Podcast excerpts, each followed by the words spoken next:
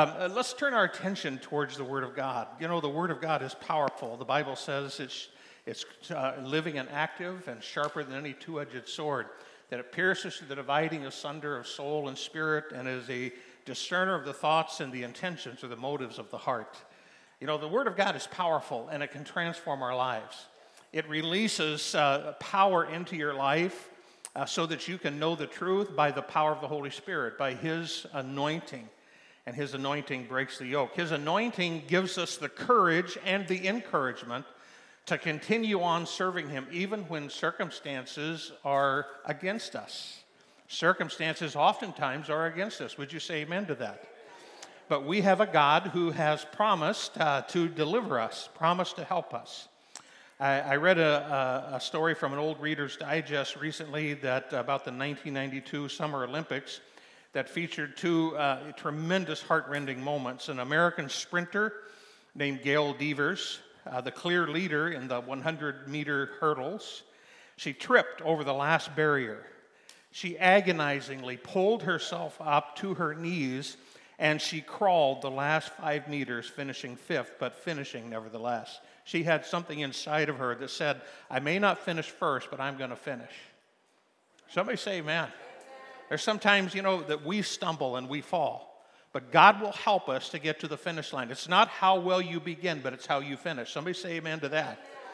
An even more emotional uh, moment was in the 400 meter semifinal, in which British runner Derek Redmond tore a hamstring and fell hard on the track. that's painful.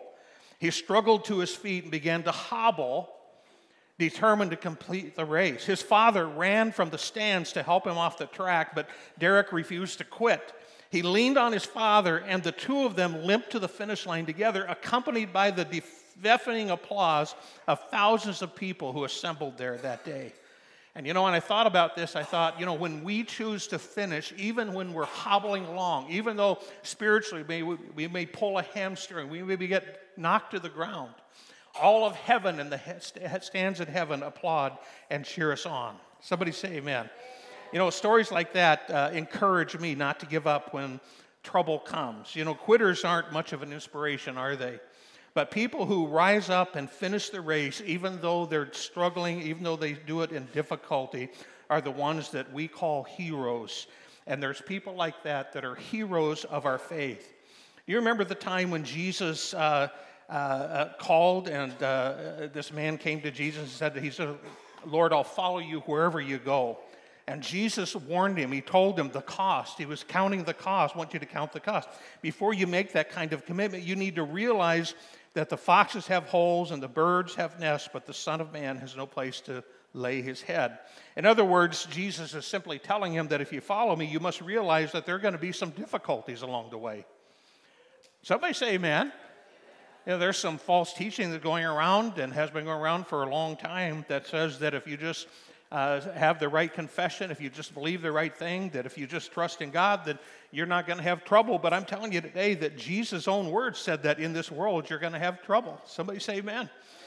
Uh, you know, uh, when people start the Christian life, they start this race we call the race to the end of our uh, life on earth and we enter into eternity and then to quit when the going gets tough, uh, they can oftentimes become a symbol or an object of ridicule to some and a source of discouragement to others because when somebody falls and they fall hard, especially the bigger they are, it can bring con- confusion and it can bring resentment. It can bring uh, just frustration to people who look up to them.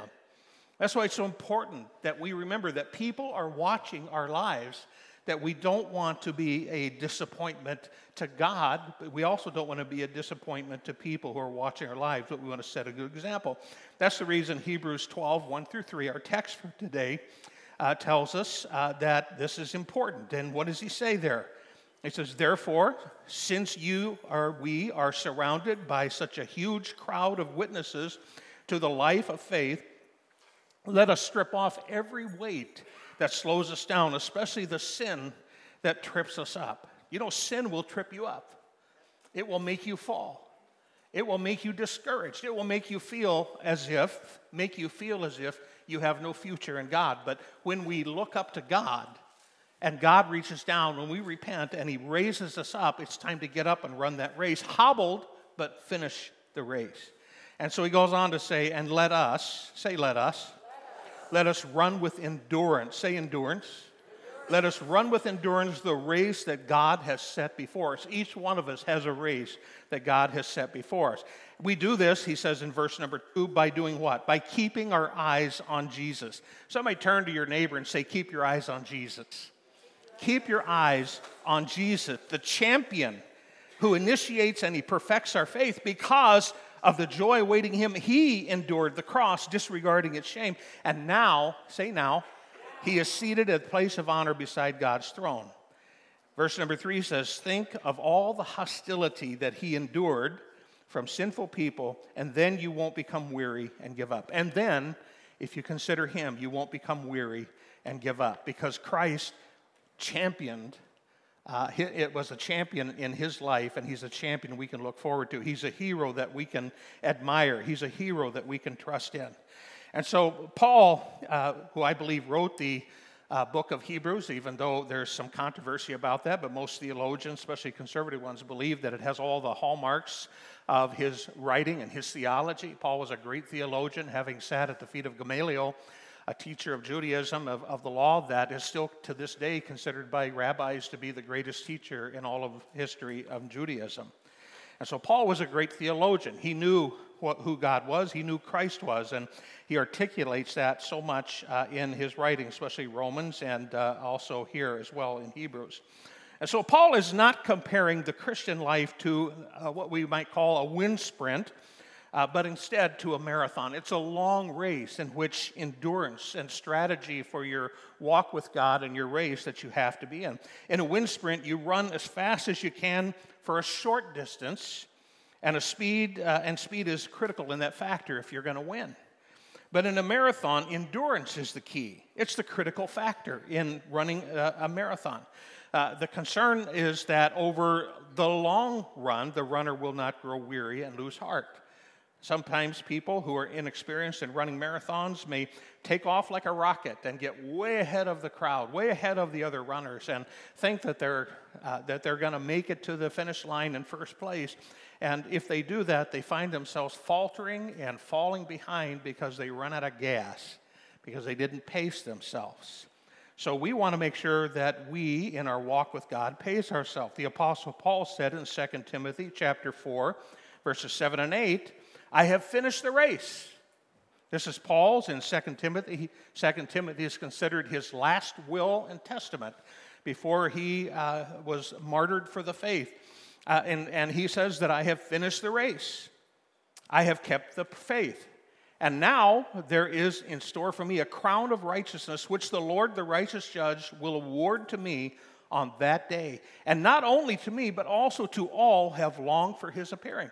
As Paul, at the end of his life, realizing that possibly the Holy Spirit is giving him awareness and, and a witness that, Paul, you're not going to get out of this thing alive, you're going to be martyred for for the sake of Christ and for the gospel. And Paul was open to that possibility.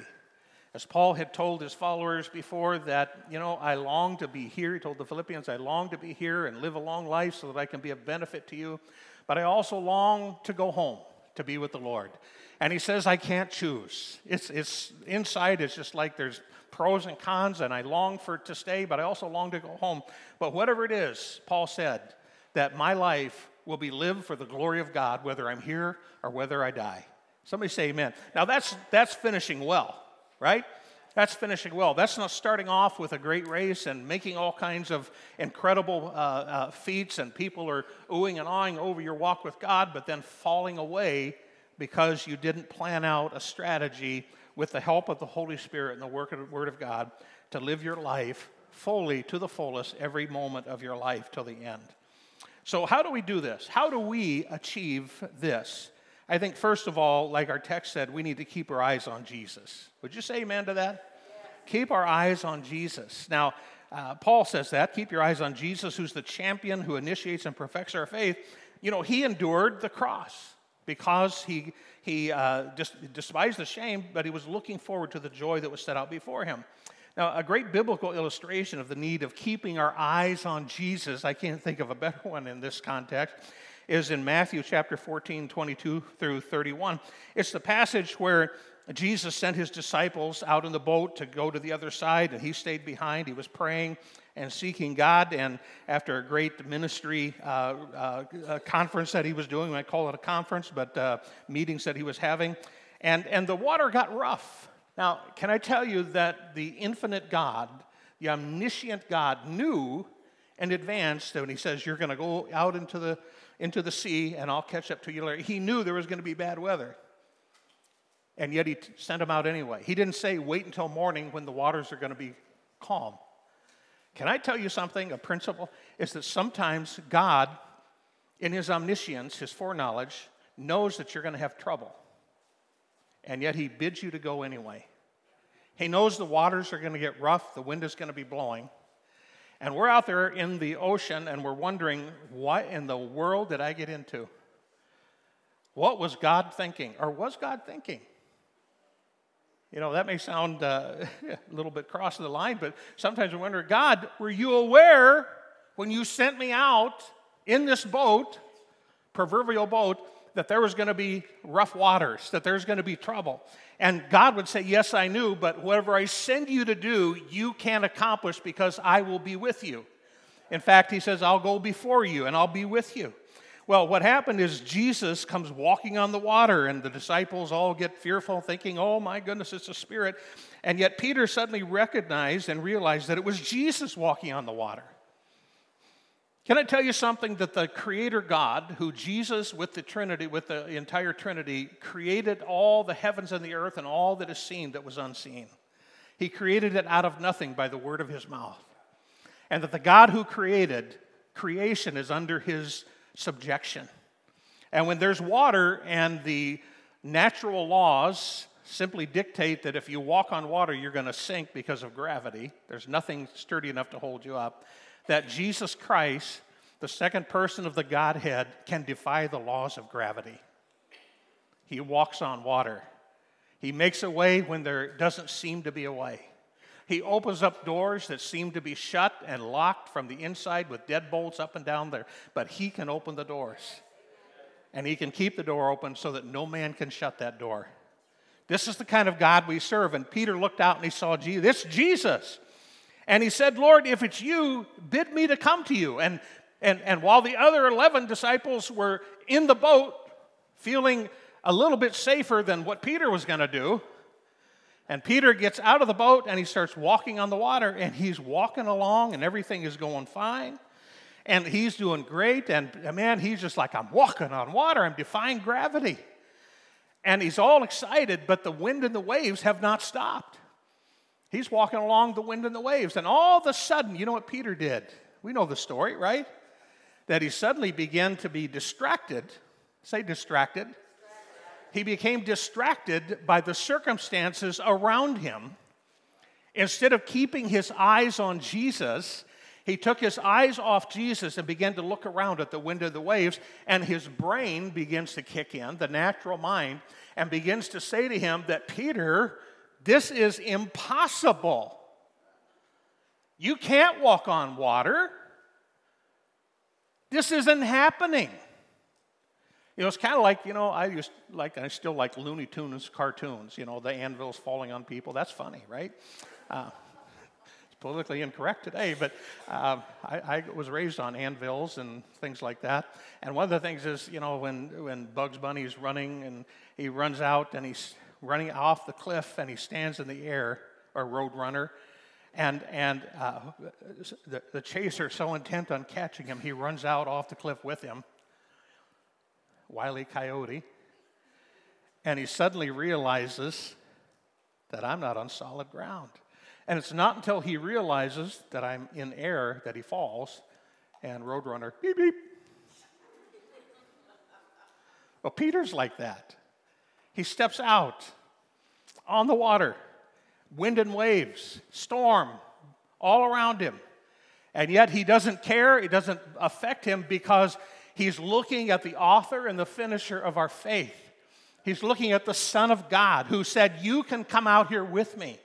You can do this, Peter. What, the, what is impossible to you, I will make possible. I will be your strength and your weakness. I am your God. I'm the one who created all this. I can I can make you walk on water. And Peter does this until he takes his eyes off of Jesus, puts it on him circumstances. And the same is true for us. When we take our eyes off of Jesus, even though he told us to do the impossible, even though we were doing the impossible, when we take our eyes off of him and our brain starts thinking up here, it tells your mind, you can't do this. And all of a sudden, you believe the lie that your mind is perpetrating instead of the supernatural power of God, and you fall. And Peter begins to fall, he begins to sink. And what does he do? What does he do? He does what we need to do when that happens to us. He begins to realize his heart, his spirit begins to tell him and begins to tell us by the power of the Holy Spirit get your eyes back on Jesus. The Spirit tells your spirit, and your spirit tells your mind, you were walking on water. It really happened. And your spirit begins to, listen, begins to teach your mind that what is impossible is possible when God gets involved in your circumstances. It doesn't matter about the storm all around you. All that matters is if God tells you you can do it, you can do it. Where's your faith today? We keep our eyes on Jesus. And when we're in the battles in this life, we need to follow the example of Christ and look into the future when we will experience his power in our life by keeping our eyes on Jesus and by keeping our eyes on the prize. You know, for everything God calls you to do, even though it may be impossible, you think, well, I could never do that. I could never do that. And God says, yeah, you can do it if you keep your eyes on me and believe me. If you put away your unbelief and your doubt, that I'll, I'll make you more than a conqueror that I will raise you up and, and I will sustain you and I will be with you.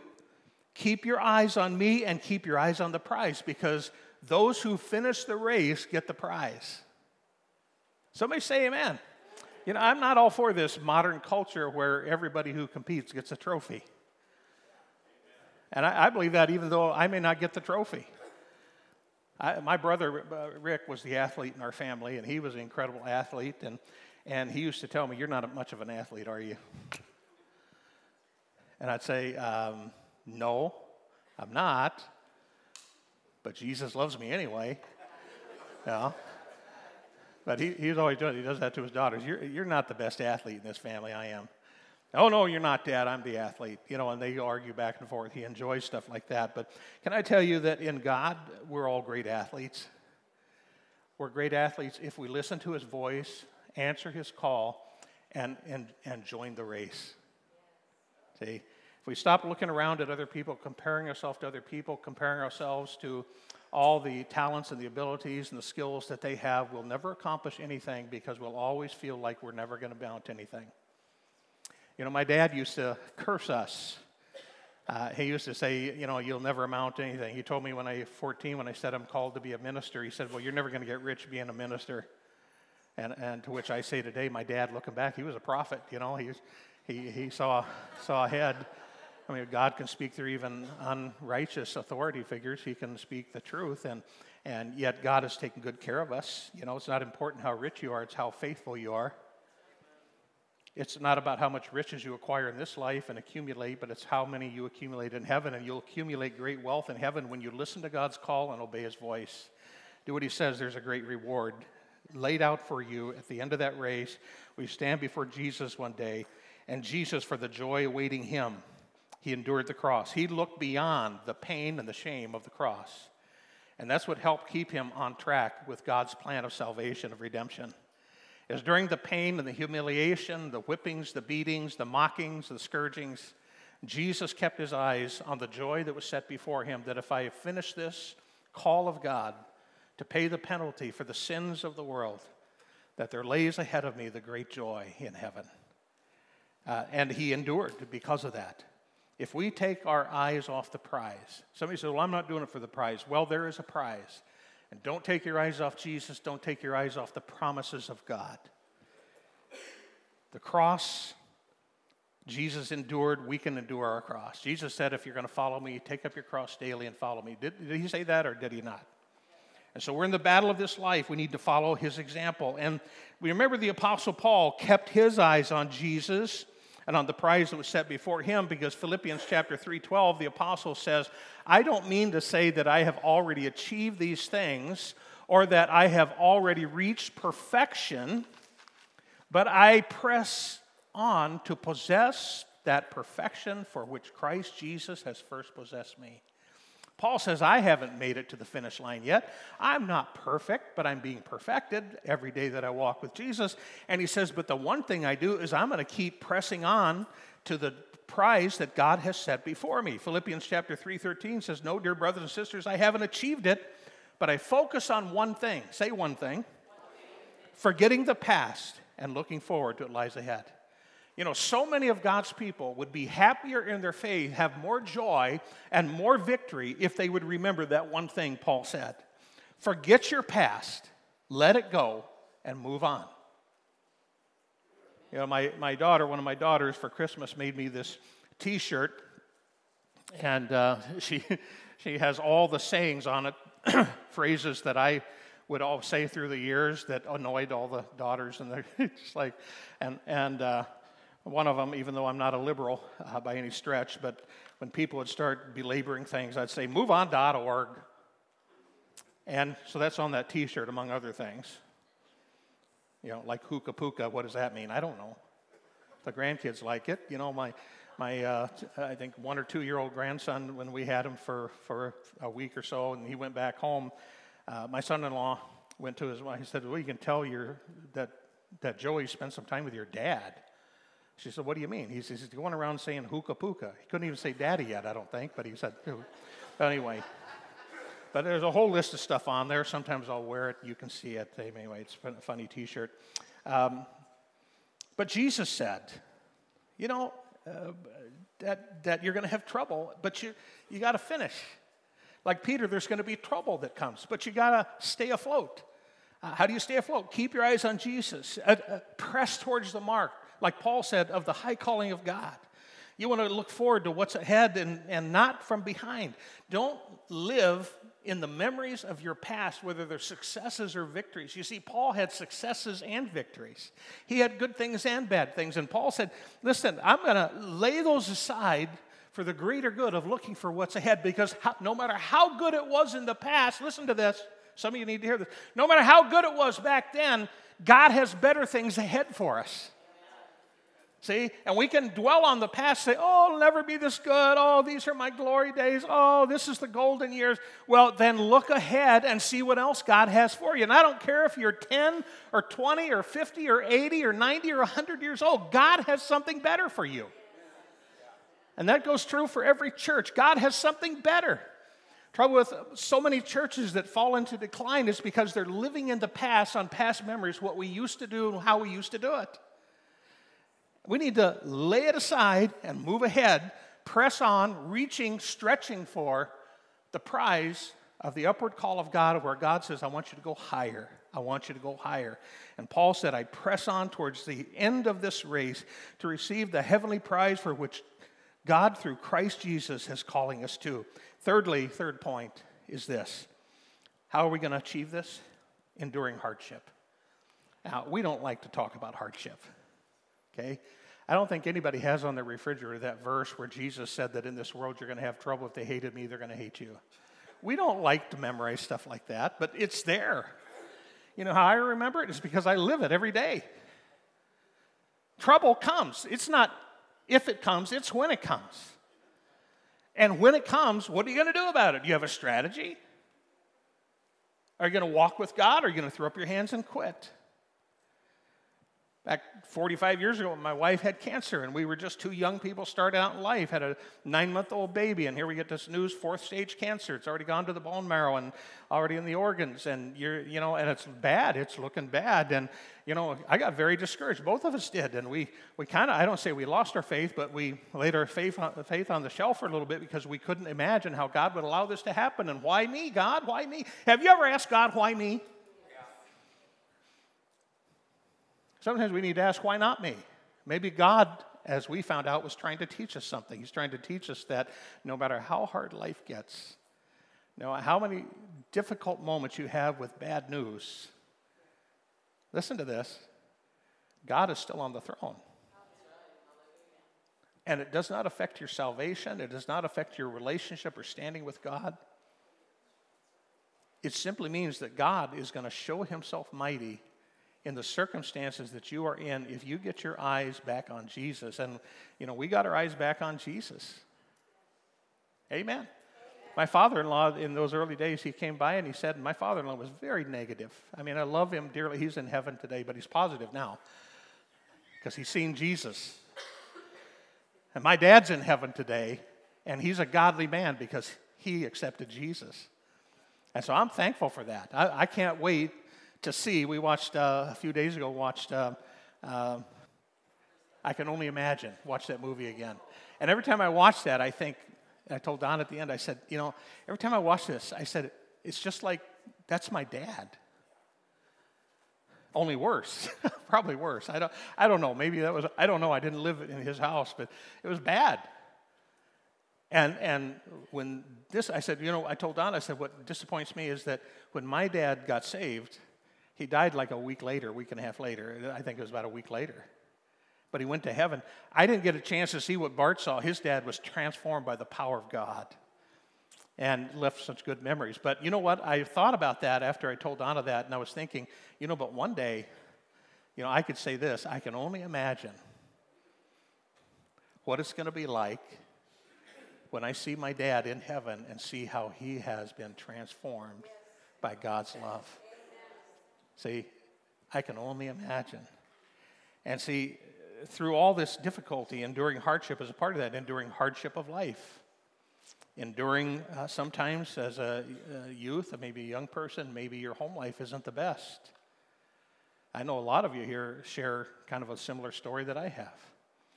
And as a believer, you're wondering, God, how can you let this happen? How can you let my dad or my mom do this to me or whoever the circumstances are?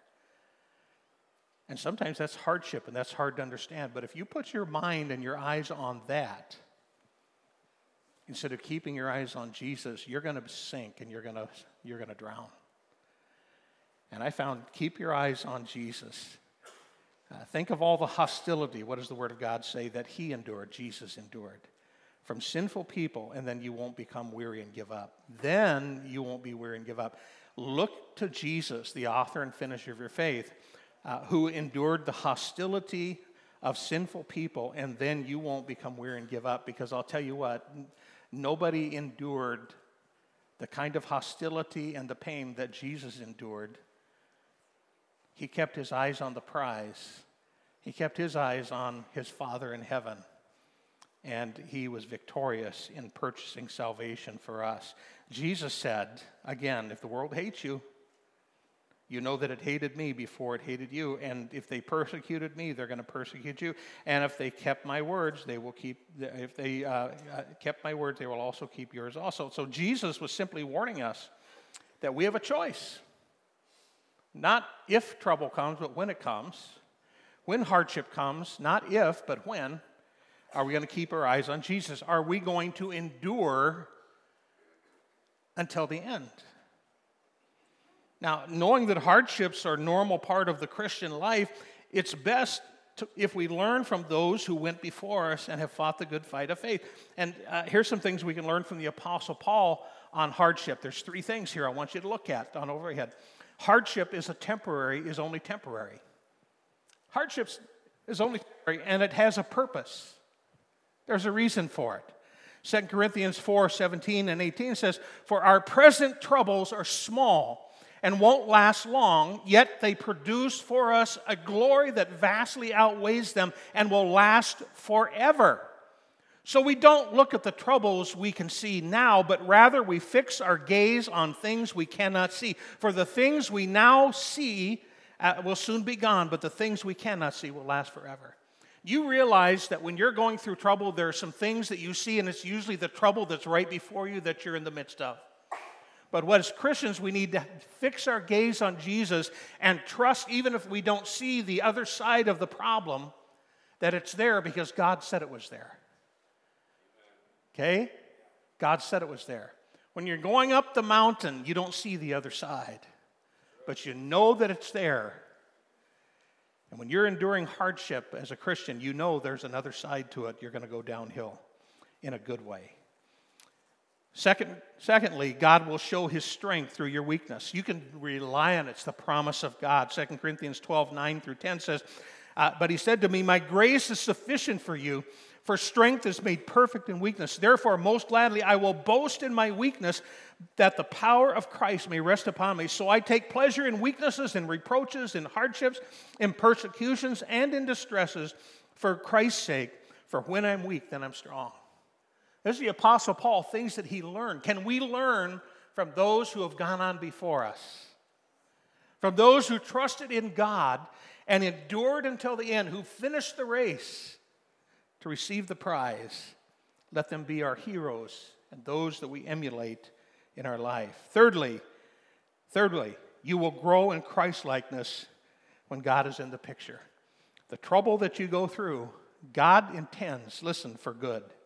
You know what the Word of God says in Romans 8 28? That we know, say we know. It's not that we think or we're hoping, but we know that all things, not some things, but all things work together for good to those who love God, to those who are called according to his purpose, for whom he foreknew, he also predestined to be conformed to the image of his Son, that he might be the firstborn among many brethren.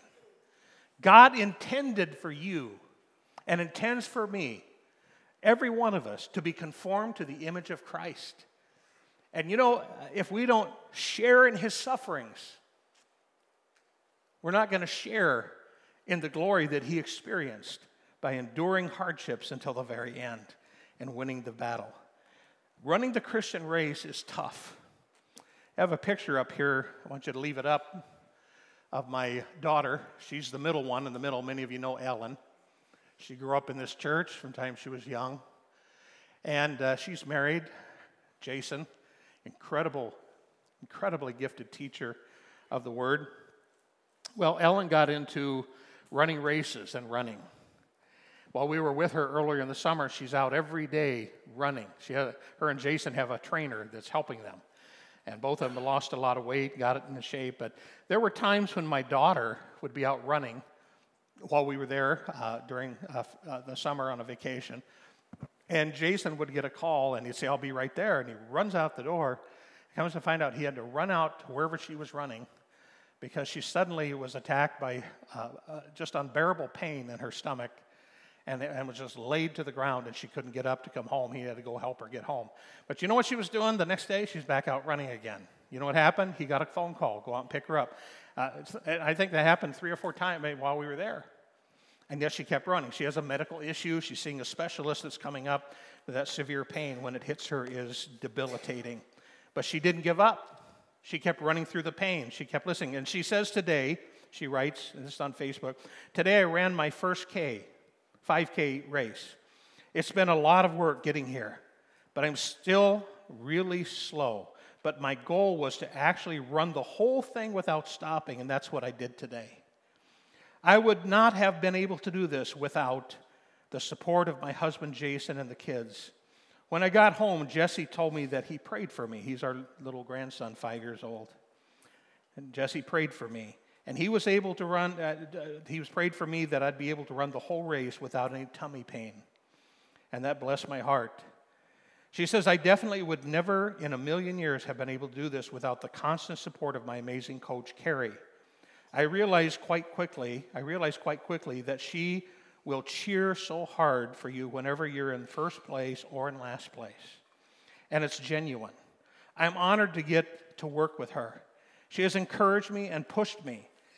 She, w- she has worked through mindsets and struggles I didn't know I had, and she helped me when I didn't think that I could physically do it. It meant the whole world to me to have her there today, encouraging me uh, on the middle, yelling to remember to breathe as I went through the last loop, which is exactly what I needed. Love you, Carrie, excited and a little scared as to what the next goal is going to be, but I'm going to know that I can I get to do it with you and encouraging me every step of the way. You know, it was a tough race. And yet she endured. Now, notice what she said here. Uh, somebody was praying for me. My husband, my, my son, my children were praying for me. We all, listen to me, we all need somebody to pray for us. Okay? We can't do it alone. Uh, you listen to what I'm saying here? We are a family, we're a body. We can't make it alone. You can't make it alone in your trouble. You need God, but you also need God with, who has skin on, somebody said. Okay? You need your family, and you need those in this body to help cheer you on. Uh, they have a trainer. Do you have a trainer? Okay? Word of God, the Holy Spirit's job is to lead and guide us into all truth. He's kind of our trainer. But we also need trainer with skin on, somebody who can encourage you to keep going when you want to quit. Somebody to talk to you and say, "Hey, I'm going to speak the truth and love to you. You know, you're doing this and you need to stop that." Or you need to start doing this. When's the last time I saw you in church? talking to people online right now and others. We need people to cheer us on. We need people to cheer us and yell us, hey, don't forget to breathe on your last sprint, on your last part of this leg. Remember the breathing lessons I taught you. We need people, we need God. But you know, the race that is set before you and the race that is set before me, we can finish. Somebody say amen. You can finish. You can finish well. Remember what I said to you earlier? It's not how well you begin, but it's how well you finish. Let's bow our heads in prayer. Worship team, you can come back. And Father, in Jesus' name, I pray for that resurrection power that for those who believe in you now dwells in our mortal bodies. It is able to make alive, to quicken that which is on its deathbed. Lord, maybe there's some people here today that maybe their faith is kind of on life support right now. And maybe it's because of discouragement, circumstances, trouble, or it could be neglect. They've neglected their salvation, neglected the Word of God and their time with you, neglected church. But Lord, would you remind these folks today that there's resurrection power that can raise them up and restore them to perfect health? Would you remind those who are going through trouble right now that it's not going to be forever, but God will deliver and God will help them through this difficult time? But stay the course. Stay the course. Keep on walking. When they falter, be like Peter, look to Jesus and he'll lift you up. Oh, Peter, why did you not believe? Keep your eyes on Jesus. Father, in Jesus' name, I pray for those who are struggling. I pray for the power of God to restore them, to encourage them, and to bring them to finish line. In Jesus' name.